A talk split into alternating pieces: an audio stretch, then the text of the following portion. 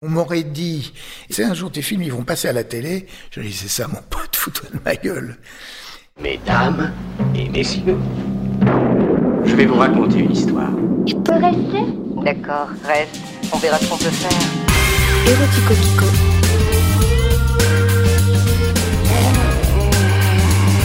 I've been very naughty. Érotico Kiko.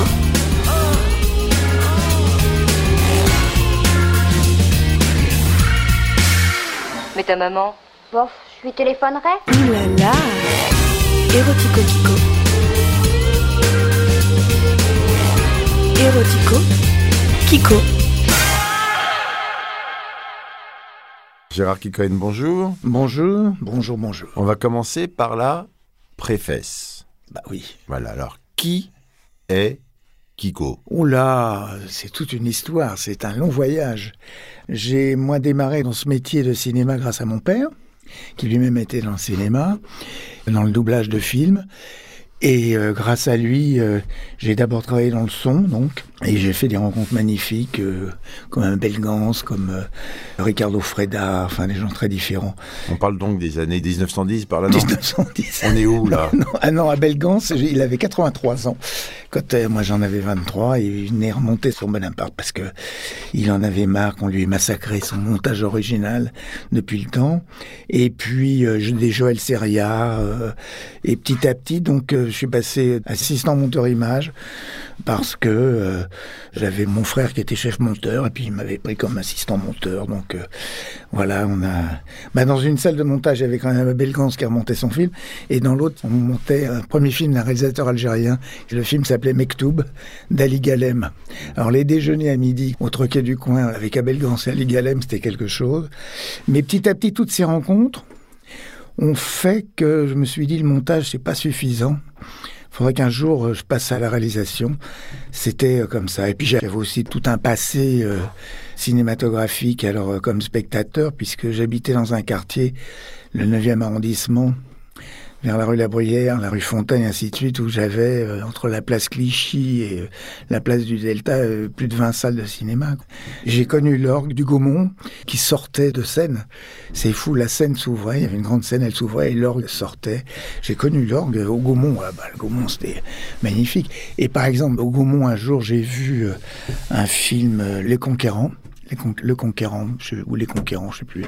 Je devais avoir 12 ans, 13 ans. Et qu'est-ce que je vois à l'écran ?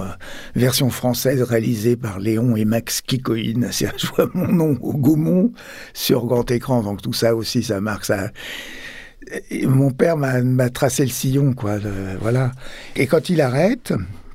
Quand il passe à autre chose, il passe au sous-titrage et au laboratoire, ainsi de suite. Avec mon frère, on arrête. Et moi, j'ai monté une salle de montage, son départ.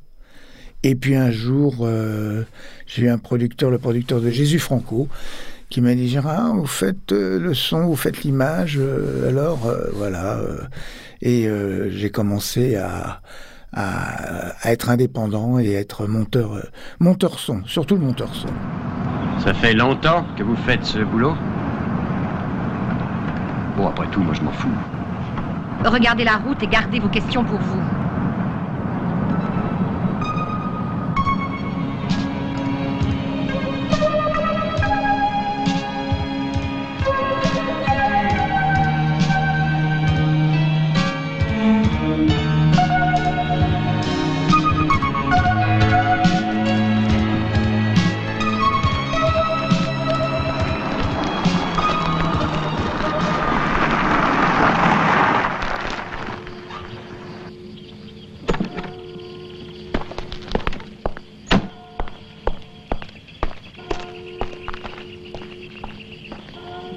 J'avais 20 ans, t'imagines, 20 ans, c'est génial, de rencontrer des personnes, vivre ça à 20 ans, les comédiens de doublage, les Jean-Yann qui venaient, enfin, Patrick Devers, tout ça, c'était fou, c'était un monde, quoi, c'était un monde. Je vois que vous avez déjà fait connaissance.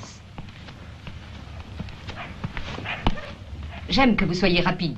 Donc Kiko était monteur son, puis monteur image, puis il a monté les deux en même temps. Oui.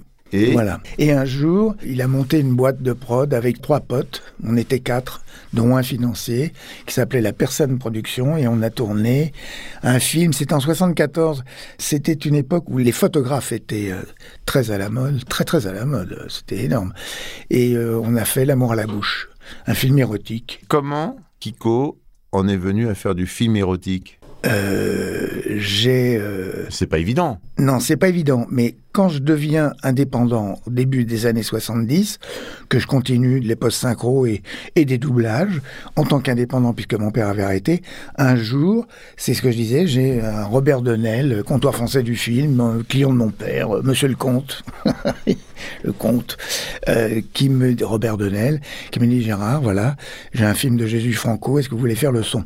Et ça a été mon premier film érotique sur lequel j'ai travaillé, qui s'appelait Les démons, qui était une démarcation des diables, évidemment. Et donc, comme ça, petit à petit, j'ai travaillé sur des films de Jesús Franco, à faire le son, à monter. J'ai monté l'image. C'était des films érotiques. Et c'est pour ça qu'un jour, je dis 72, 73, j'ai dit à mes potes, mais parce qu'ils étaient pas... Bon, enfin, je veux pas critiquer Jesús Franco, mais c'était un grand fou furieux. Il pouvait tourner 2-3 films en même temps. Et donc, je dis, on va en faire un. On va en faire un. Parce que c'était un peu la facilité aussi, parce que c'était des films à petit budget. On arrivait à avoir des budgets par rapport à un film traditionnel, on avait 10 fois moins de budget, quoi. On pouvait faire un film avec 10 fois moins de budget. Surtout que sur le premier film, j'étais réalisateur, directeur de production, régisseur, premier assistant et monteur. Donc Gérard Kikoïne, Kiko, oui, était monteur son... Ouais. Chez son père, puis monteur son-image chez son père, puis monteur son-image tout seul, oui, puis monteur des films de Jesús Franco, oui, puis il a décidé de faire des films érotiques. Voilà. Oui, puisque les films de Jesús Franco étant des films érotiques, et puis c'est un peu, c'est vrai, faut dire que j'aimais bien aussi...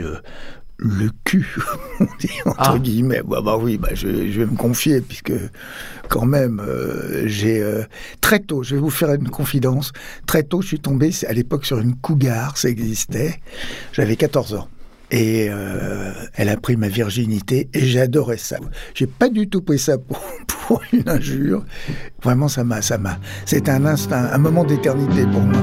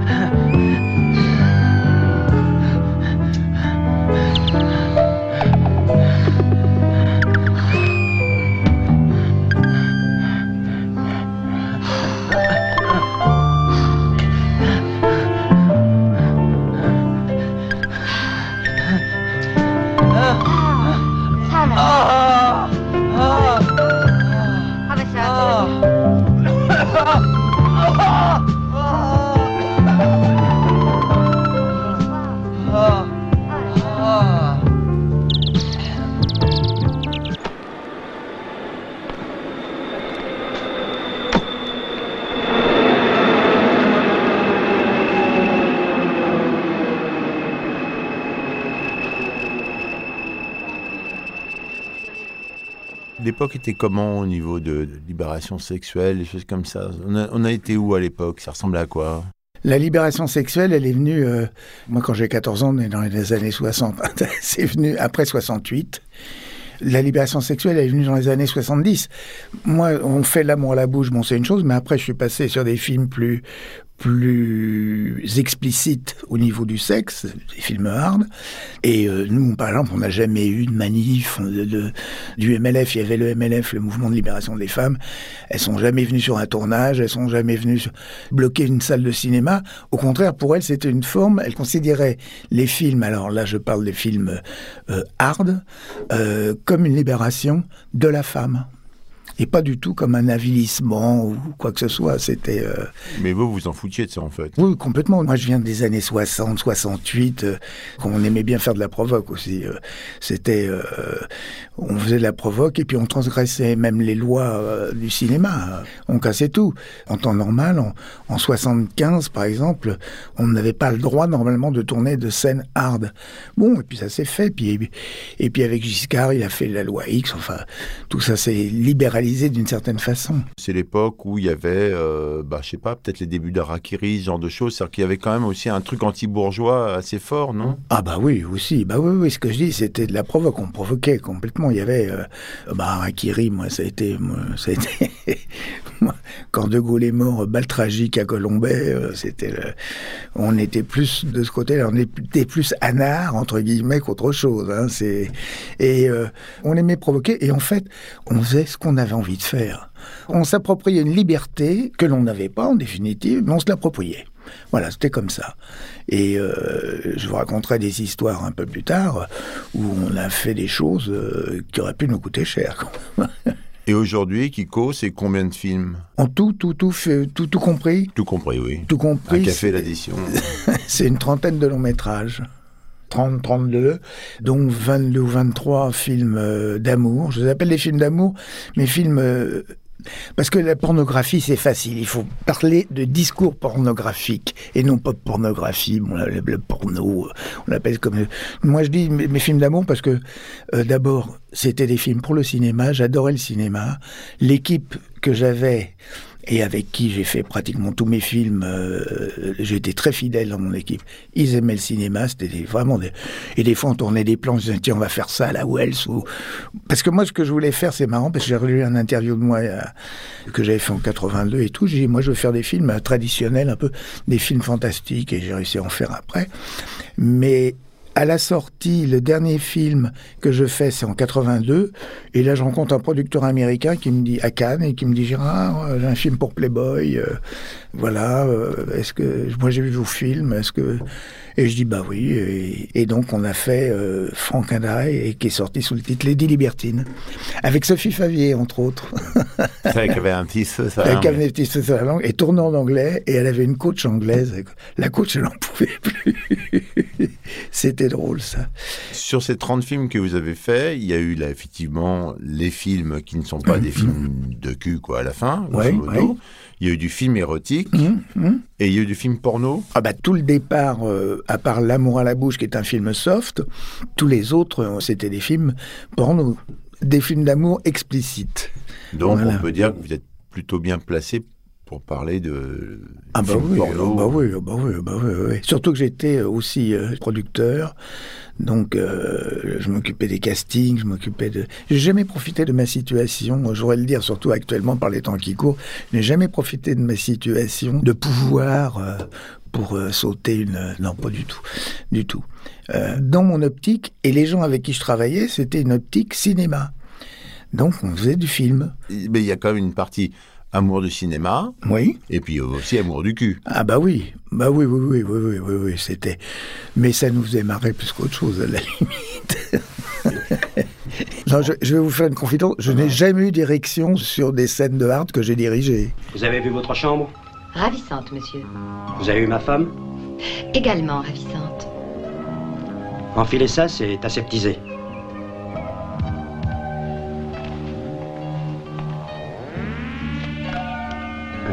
Vous avez une salle de bain à côté. Ce n'est pas nécessaire, monsieur.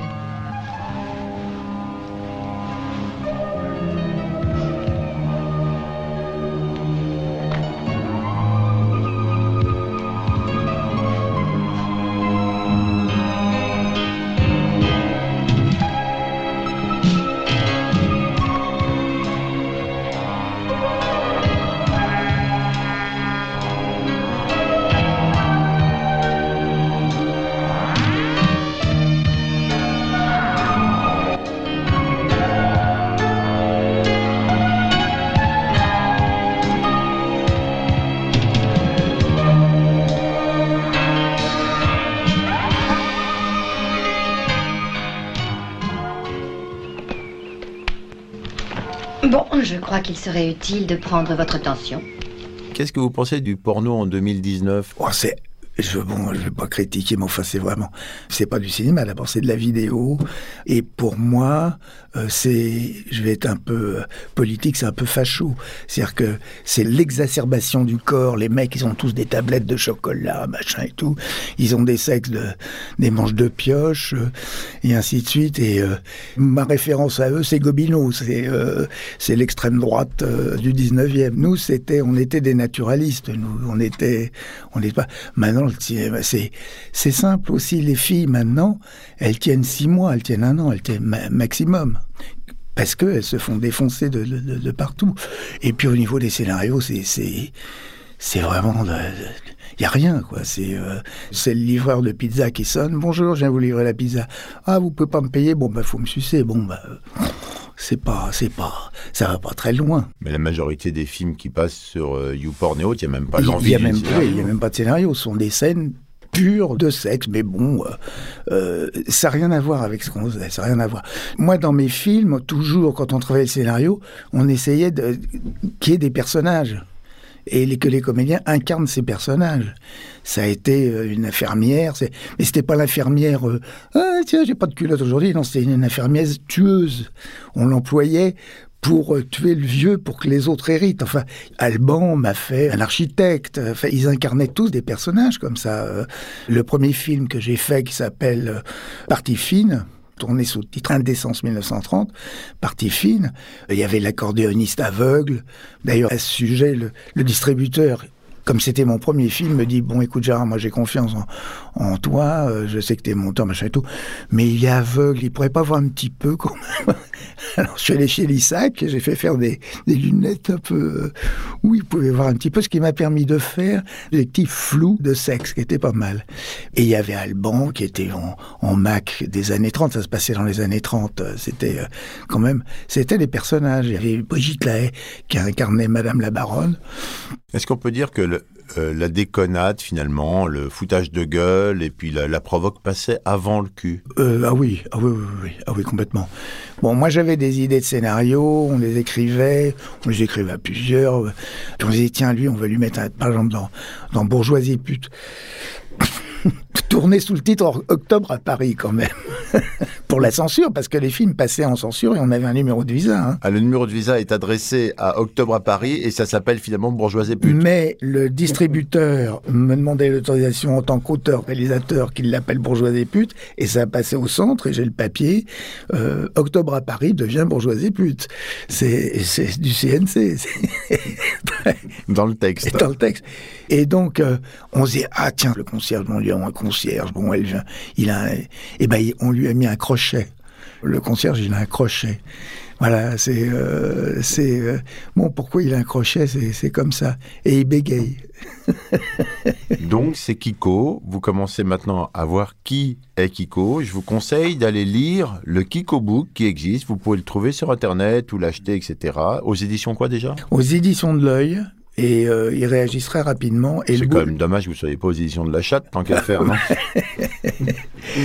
Mon cher Vincent, je vous reconnais bien, là. Non, mais tant qu'à faire, quoi. Ou du trou de balle, ou n'importe quoi. Non, les éditions de l'œil, c'est mateur. D'accord. Bah oui, quand même. Également, tous les films de Gérard Kikoïn, que là, vous allez pouvoir trouver, je ne sais pas où. Il y a un éditeur de tous les DVD, les choses comme ça. Alors, il y a un éditeur. Alors, le problème du DVD, c'est que ça a beaucoup chuté... Maintenant, oui. C'est dingue, mais tous mes films sont sortis en DVD. Et en VHS. Et en VHS d'abord, ensuite... Ils existaient déjà en pâté baby. Pas encore. Pas encore, on n'en est pas là. Mais en VHS, en DVD, mais maintenant, c'est en VOD, quoi. On peut les trouver... On les trouve en VOD. Ah oui, en VOD, on les trouve en VOD et tout ça, oui. Et le distributeur, c'est FFCM, Alpha France, Francis Michkin, qui est un mec qui est toujours sur le coup d'ailleurs, mais les DVD ont complètement chuté, c'est dommage d'ailleurs, je trouve, parce que c'était bien d'avoir ça comme ça, mais bon. Voilà, les DVD ont chuté, mais Gérard Kikoïne, lui, n'a pas chuté, il est toujours là, et on va pouvoir le retrouver donc maintenant pour une série d'épisodes, on va expliquer un tout petit peu ce qui se passe, qu'est-ce que c'est que l'érotisme, le cul, tout ça au cinéma, quoi. Enfin, si vous êtes d'accord. Oui. Qu'est-ce que c'est que l'érotisme? On dit que l'érotisme, c'est la pornographie des autres. C'est ça le truc, c'est l'érotisme, il est à divers degrés, c'est en fonction de soi, c'est vraiment très, très personnel. Il y a des gens qui vont trouver érotique certaines situations, l'érotisme, ça va être sur un regard, ça va être sur un attouchement, ça va être sur tellement de choses, sur des situations. Oui, en fait, pour être précis, effectivement, mon introduction était très mauvaise. Non, non. Et ça n'a pas pu échapper à votre... À vous qui êtes un réalisateur qui en avait vu nombre d'introductions, bah oui. L'idée c'est plutôt d'aller découvrir ce qui se cache derrière le fantasme du film érotico-pornographique. Exactement. Quoi. Moi, faut voter maintenant. Pardon. Non mais non, parce que sinon alors ça n'en finit plus ce podcast là.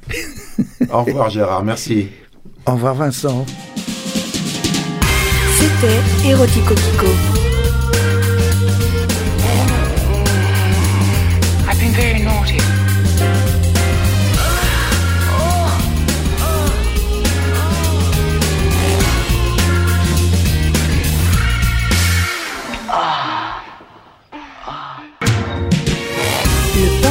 Oulala du poste général. Bon, je crois qu'il serait utile.